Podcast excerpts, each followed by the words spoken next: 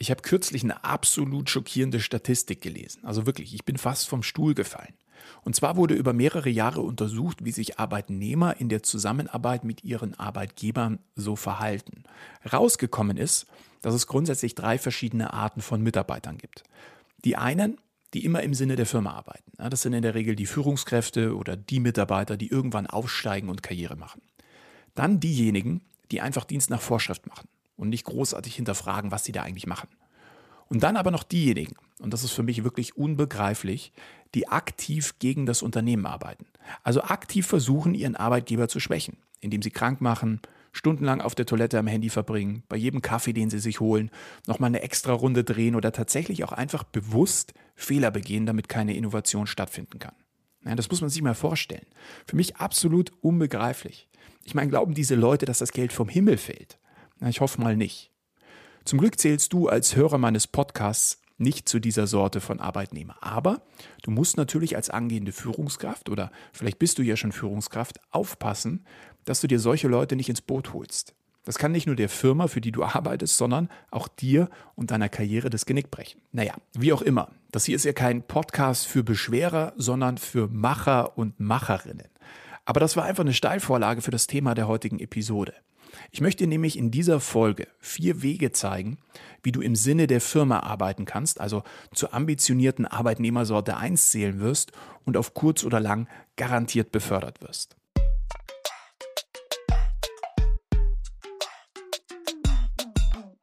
Herzlich willkommen zu einer neuen Folge Karriere denken, dein Podcast für Insiderwissen, Erfolgsstrategien und Impulse im Job.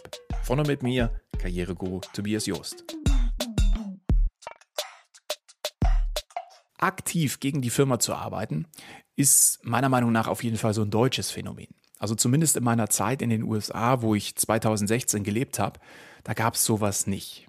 Ist auch klar, weil wenn du dort nicht im Sinne der Firma arbeitest, wirst du einfach fristlos gekündigt. Das geht hier in Deutschland natürlich nicht so einfach, beziehungsweise unter gewissen Umständen sogar gar nicht. Und das ist auch gut so. Ja, dafür haben wir einen stabilen Sozialstaat und vieles, was sich die Amerikaner wahrscheinlich wünschen würden. Aber trotzdem, genau das nutzen viele aus. Und für jeden Arbeitgeber ist das das absolute Horrorszenario und Gift für die Überlebensfähigkeit eines Unternehmens. Ich meine, stell dir mal vor, einer von diesen Arbeitsgegnern würde seinen Garten schön machen wollen. Und statt dabei zu helfen, gehst du oder die Gärtner, die er engagiert und bezahlt, immer wieder rein und machst ihn absichtlich kaputt. Ja, du sprühst statt Dünger irgendein Gift, sodass alle Pflanzen eingehen. Statt sanft zu wässern, überflutest du den Garten, das alles ertrinkt und statt Insekten fernzuhalten, setzt du absichtlich welche aus, die alles zerfressen. Ich gehe mal stark davon aus, dass das der Arbeitsgegner nicht cool fände, macht es aber trotzdem tagtäglich mit dem Eigentum eines anderen. Aber, und das ist eigentlich das Schöne dran, dass so viele Menschen von dieser Sorte gibt, und wir sprechen hier von 20 bis 30 Prozent, hast du es natürlich viel, viel leichter, Karriere zu machen. Ich meine, solche Leute sind ja nicht wirklich eine Konkurrenz für dich. Und du stichst super easy aus der Masse raus, wenn du auf das achtest, was ich dir heute in dieser Folge beibringen werde. Ich verrate jetzt mal ein Geheimnis. Der mit Abstand größte Unterschied zwischen einem schlechten oder durchschnittlich normalen Mitarbeiter und einem erfolgreichen Karrieremenschen ist eine ganz bestimmte Fähigkeit, nämlich unternehmerisch zu denken und zu handeln. Jetzt denkst du dir wahrscheinlich, hä, irgendwie unternehmerisch, ich bin doch kein Unternehmer. Und nein, richtig, das bist du nicht, aber du musst dich wie einer verhalten. Schau mal, Arbeitgeber sind ja nicht die Wohlfahrt, also stellen einfach nur aus Spaß oder Prinzip Leute ein, so quasi als Arbeitsbeschaffungsmaßnahme. Das wird doch niemals jemand in der Privatwirtschaft machen. Damit schaufelt man sich sein eigenes Grab. Jede einzelne Stelle, egal ob es in der Buchhaltung ist, der Hausmeister oder jemand im Marketing, jede einzelne Stelle ist immer an eines von vier Unternehmenszielen gekoppelt. Heißt also, wenn ein Arbeitgeber Geld ausgibt, also dir dein Gehalt zahlt, dann hat er einen ganz konkreten Plan, wie er dieses Investment durch deine Arbeitskraft auch wieder reinholt. Und genau das ist das Stichwort. Du als Arbeitnehmer bist für deinen Arbeitgeber kein Kostenblock, sondern ein Investment. Wenn du das einmal verstanden hast, dann wirst du in Zukunft ganz anders arbeiten, viel bessere Leistung erbringen und deutlich schneller Karriere machen. Also vier Unternehmensziele, darauf kommt es an. Wenn du die verinnerlicht hast und alles, was du an Aufgaben im Job tagtäglich so machst, dagegen challengest, dann garantiere ich dir, wirst du enorme Karrieresprünge machen. Unternehmensziel Nummer eins ist Geld sparen. Wenn nämlich Kosten gespart werden, dann steigt bekanntermaßen der Gewinn, dann steht die Firma finanziell gesund da und man hat Investitionsbudget zur Verfügung, um nachhaltig die Wettbewerbsfähigkeit zu sichern. Ja, das macht Sinn, oder? Wenn du es also nun schaffst, mit deiner Arbeit Geld zu sparen, weil du zum Beispiel, keine Ahnung, weniger Material verschwendest, Energie sparst oder irgendwelche Prozesse effektiver gestaltest, dann handelst du im Sinne der Firma. Und das wird in der Regel auch mit mehr Gehalt oder einer Beförderung belohnt. Und dabei ist es ganz egal, in welchem Bereich der Firma du arbeitest. Kosten können nämlich überall gespart werden. Du musst einfach nur mal die Augen aufmachen. Schau dir die aktuellen Arbeitsläufe an. Wo bricht es? Was ist überflüssig? Oder selbst in Meetings, ja, welche Personen sind denn überflüssig? Oder kann man durch eine bessere Vorbereitung oder Struktur von jedem Meeting ein paar Minuten hier und da sparen? Ja, Zeit ist Geld. Je mehr Leute an einem Tisch sitzen, desto teurer. Ich bin mir 100% sicher, dass du irgendwo Verbesserungsvorschläge findest, die deiner Firma Geld sparen. Bei mir im Team hat erst jemand, wann war das, vor ein paar Wochen, erkannt, dass wir immer noch eine Software am Laufen haben und tatsächlich auch monatlich bezahlen, die wir eigentlich gar nicht mehr nutzen. Im Gegenteil, statt dass die Software uns unterstützt, kostet sie uns auch noch zusätzlichen Overhead. Also nicht nur Geld, sondern tatsächlich auch Zeit. Also eine absolute Lose-Lose-Situation. Konsequenz daraus, wir haben den Vertrag gekündigt. Oder wir hatten bis vor kurzem noch mehrere teure Freelancer, die wir beschäftigt haben, die auf unterschiedlichen, aber dennoch irgendwo themenverwandten Aufgaben gearbeitet haben. Ja, der Prozess und die Zusammenarbeit war einfach organisch über die letzten Jahre so gewachsen und keiner hat das mehr so richtig hinterfragt, ob das alles noch sinnvoll ist. Nach dem Hinweis dann von einer meiner Mitarbeiterinnen haben wir dann allerdings jetzt eine Vollzeitstelle besetzen können, die uns deutlich günstiger kommt, alle Aufgaben abdeckt und sogar noch Kapazität für mehr hat. Also eine absolute Win-Win-Situation. Unternehmensziel Nummer zwei, das du immer im Blick haben musst, ist, den Umsatz zu steigern. Ja, gibt es neue Geschäftsbereiche, Zielgruppen, Kundensegmente, geografische Gebiete, die irgendwie noch nicht erschlossen sind. Dann werd kreativ. Was kannst du mit deiner Arbeit tun, um neue Potenziale zu erschließen? Ja, wenn du im Lager arbeitest, fällt dir vielleicht auf, dass die Auslastung optimiert werden kann und so ein höherer Durchlauf stattfinden kann. Ja, mehr Durchlauf ist gleich mehr Umsatz. Oder du merkst im Marketing, dass gewisse Zielgruppen ein großes Interesse zeigen, aber aktuell noch überhaupt nicht bespielt werden.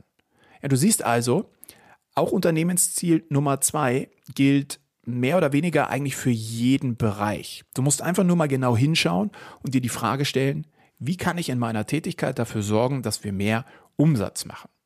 Ja, Ziel 1 und 2, hast du wahrscheinlich jetzt gerade schon bemerkt, die hängen relativ nah zusammen.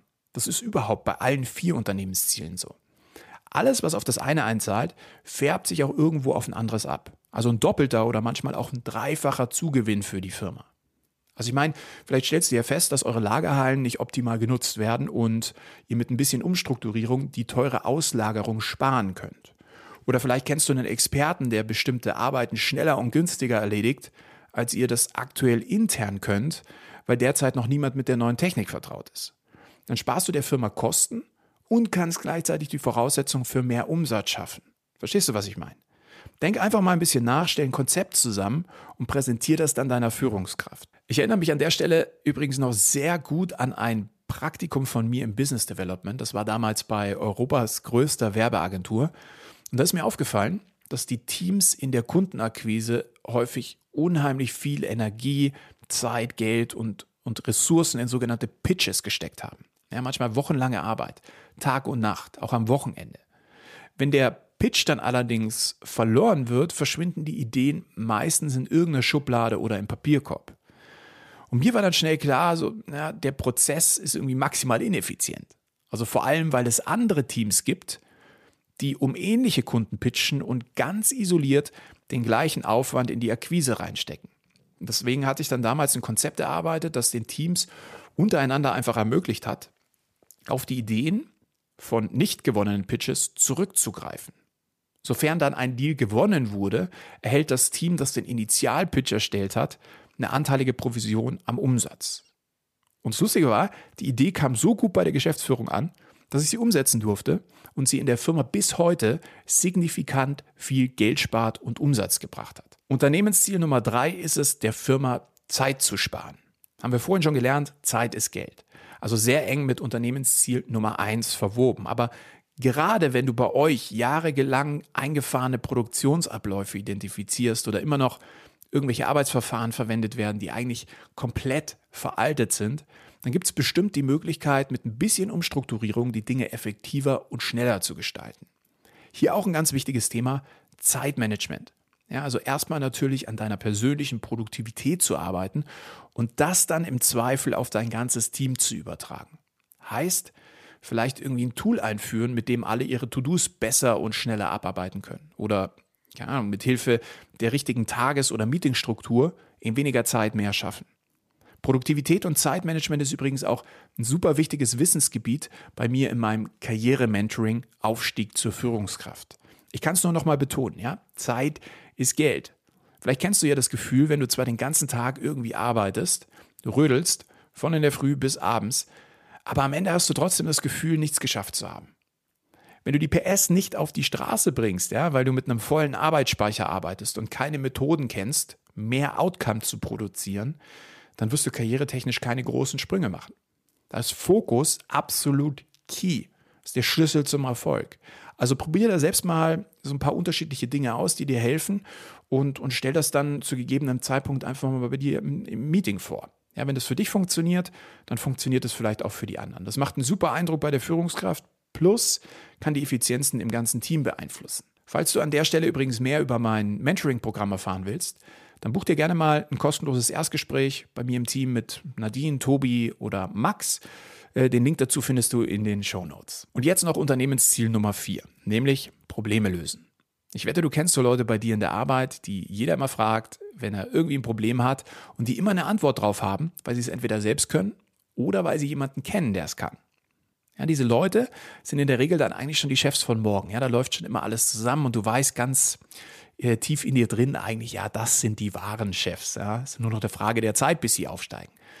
Also einfach nur rumstehen und beschweren, das kann jeder.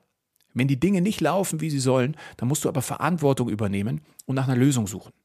Führungskräfte lieben Problemlöser. Voraussetzung dafür ist natürlich, dass du alles über deine Firma weißt, also super gut informiert bist und an deinem beruflichen Netzwerk arbeitest.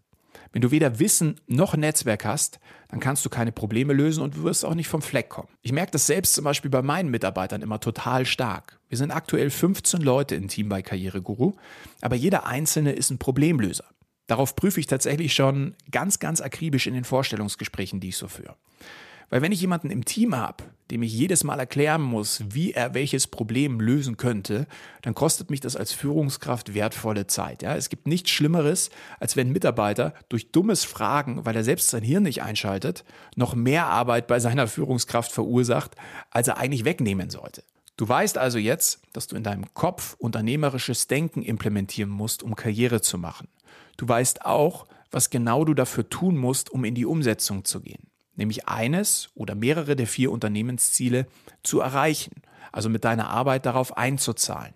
Kosten sparen, Umsatz steigern, Zeit sparen und Probleme lösen. Zum Schluss möchte ich dir aber jetzt noch zwei zusätzliche Tipps mit auf den Weg geben. Erstens, nimm deiner Führungskraft Arbeit weg. Ich erkläre dir mal kurz, was ich damit meine. Als Führungskraft liegt deine Arbeit vor allem darin, strategische Aufgaben zu übernehmen. Also quasi am Business und nicht im Business, also operativ zu arbeiten. Wenn du also siehst, dass deine Führungskraft operative Aufgaben übernimmt, die sie eigentlich gar nicht erledigen sollte, dann nimm sie ihr weg. Beispiel bei mir persönlich war es letztens das Thema Buchhaltung und, und Vertragsgestaltung. Ja, bis vor kurzem, da war ich immer noch die einzige Person bei mir im Unternehmen, die mit unserem Steuerberater und meiner Anwältin Kontakt hatte. Ja, es hat pro Woche bestimmt zwei Stunden meiner Arbeitszeit gekostet, die ich dann meistens am Wochenende erledigt habe. Jetzt hat Flo bei mir im Team das irgendwie gesehen. Ja? Ihm ist es aufgefallen und hat es angesprochen. Wie jede Führungskraft konnte ich aber an der Stelle auch erstmal schwer delegieren und abgeben. Heißt, ich war so, ja, nee, das ist alles so komplex, das muss ich irgendwie selbst machen. Er ist aber dann trotzdem so hartnäckig geblieben und meinte, dass meine Zeit die wertvollste in der Firma ist, also der Stundenlohn am höchsten von allen ist und es nicht sein kann, dass ich auf solchen stupiden Aufgaben hänge. Als er das dann so formuliert hat, dass wir als Firma durch meine Arbeit an den Aufgaben eigentlich jede Woche Geld verlieren, habe ich plötzlich gemerkt, okay, gut, ich, ich muss das einfach abgeben. Das ist dann erstmal schmerzhaft, weil ja, man hat einfach Angst, dass der Mitarbeiter das dann vielleicht nicht ganz so gut macht, wie man das selbst hinbekommt oder vielleicht sogar Fehler passieren. Aber ich kann dir eins sagen, das ist nur ein Hirngespinst. Jetzt, wo ich alles abgegeben habe, und das ist mir schon so häufig in meiner Führungslaufbahn passiert, da kann ich mir gar nicht mehr vorstellen, das jemals nochmal selbst zu machen. Versuch deinem Chef oder deiner Chefin also aktiv unnötige Arbeit abzunehmen. Und auch wenn erstmal Gegenwind kommt, dann find einfach die richtigen Argumente basierend auf den vier Unternehmenszielen und deine Führungskraft wird dann schon irgendwann nachgeben, wenn sie eine gute ist, ja, wenn sie das sieht. Am Ende wird sie dir auf jeden Fall dankbar sein. Und der letzte Impuls, den ich dir heute noch mitgeben möchte, ist der folgende. Ja, wir Menschen sind in der Regel alle Egoisten. Also keiner ist zu 100% selbstlos, außer vielleicht irgendwelche Mönche im Kloster. Aber wir sind Egoisten. Das heißt also, auch im Job stellt sich jeder immer die Frage, what's in it for me, wenn er eine Aufgabe macht. Also was habe ich davon? Das gilt natürlich nicht nur bei Aufgaben, die dir zum Beispiel von irgendjemandem übertragen werden, sondern natürlich auch in Situationen wie der Gehaltserhöhung, ja, Gehaltsverhandlung. Deine Führungskraft stellt sich, wenn sie dir mehr Gehalt gibt, natürlich immer die Frage, was habe ich und in Konsequenz natürlich auch die Firma davon. Verkauf dich also an der Stelle nicht als Kostenblock, so von wegen, ich hätte gern mehr Gehalt, weil ich die letzten Jahre so gute Arbeit gemacht habe. Die Arbeit ist ja schon passiert und du wurdest auch bereits dafür bezahlt. Also du bist ein Kostenblock. Verkauf dich stattdessen als Investment. Also wenn man dir jetzt mehr Gehalt gibt, wie zahlst du das, quasi im Hinblick auf die vier Unternehmensziele, doppelt und dreifach wieder zurück? Der Großteil aller Führungskräfte wird nämlich anhand der Performance auf den Unternehmenszielen gemessen. Wenn du deinem Chef oder deiner Chefin also jetzt dabei hilfst, selbst in eine bessere Position zu kommen oder die eigenen Ziele zu erreichen, bist du der absolute Liebling. In seltenen Fällen, also das kommt dann vor allem in großen Unternehmen vor, kann deine Führungskraft aber auch irgendwie politische Motive haben. Heißt, er oder sie will unbedingt maximal viel Prestige von den Kollegen haben und stellt sich gerne zur Schau. Wenn du das weißt, dann kannst du ihm oder ihr ja vielleicht mal irgendwo einen Speaker-Slot auf irgendeiner Bühne organisieren, ja, auf irgendeiner Fachveranstaltung. Da kann er oder sie dann den Experten abgeben und es gibt tolle Fotos, die dann wieder irgendwie auf LinkedIn oder auf Xing geteilt werden können oder auch im Intranet verschickt werden können und er oder sie sich damit profilieren kann. Ja, vielleicht geht es sogar so weit, dass du herausfindest, dass dein Chef zu Hause von seiner Frau nicht wirklich ernst genommen wird und wenn du ihm aber hilfst, dass er stolz am Frühstückstisch erzählen kann, dass er hier auf einer Bühne vor großem Publikum gesprochen hat und dadurch sein Selbstwertgefühl steigt und die Beziehung wieder besser wird, dann hast du ihm damit ordentlich dabei geholfen. Je besser du also weißt, was genau deine Führungskraft selbst für Absichten und Motive hat, desto besser kannst du sie dabei unterstützen, diese Ziele zu erreichen. Und das macht dich absolut unverzichtbar und bringt dich in eine Pole Position für eine Beförderung. Das garantiere ich dir. Jeder meiner über 250 Mitarbeiter, die ich bisher in meinen Firmen hatte, der mir geholfen hat, meine oder die Unternehmensziele zu erreichen, der wurde von mir gefördert und belohnt. So, jetzt kennst du also vier konkrete Beförderungsstrategien. Ja, mit allem, was du tust, schau, dass du der Firma Geld oder Zeit sparst, den Umsatz steigerst oder Probleme löst. Plus, halte deiner Führungskraft den Rücken frei, unterstütze sie dabei, ihre persönlichen Ziele zu erreichen. Es ist tatsächlich so einfach, wenn du Karriere machen willst. Klar, du musst dich natürlich auch gut in Szene setzen, ja, rhetorisch fit sein, die richtigen Arbeitstechniken beherrschen und so weiter. Aber das lernst du zum Beispiel alles bei mir im Karrierementoring. Heute haben wir das Fundament, also die Basics behandelt. Vereinbar dir also gerne mal ein kostenloses Erstgespräch mit meinem Team und lass dich beraten, wie wir dir in deiner aktuellen Karrieresituation mit unserem Angebot helfen können, den Aufstieg zur Führungskraft zu schaffen.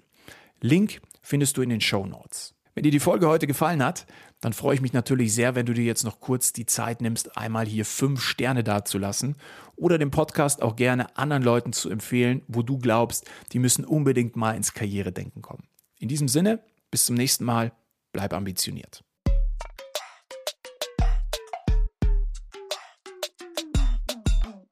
Das war Karrieredenken, dein Podcast für Insiderwissen, Erfolgsstrategien und Impulse im Job.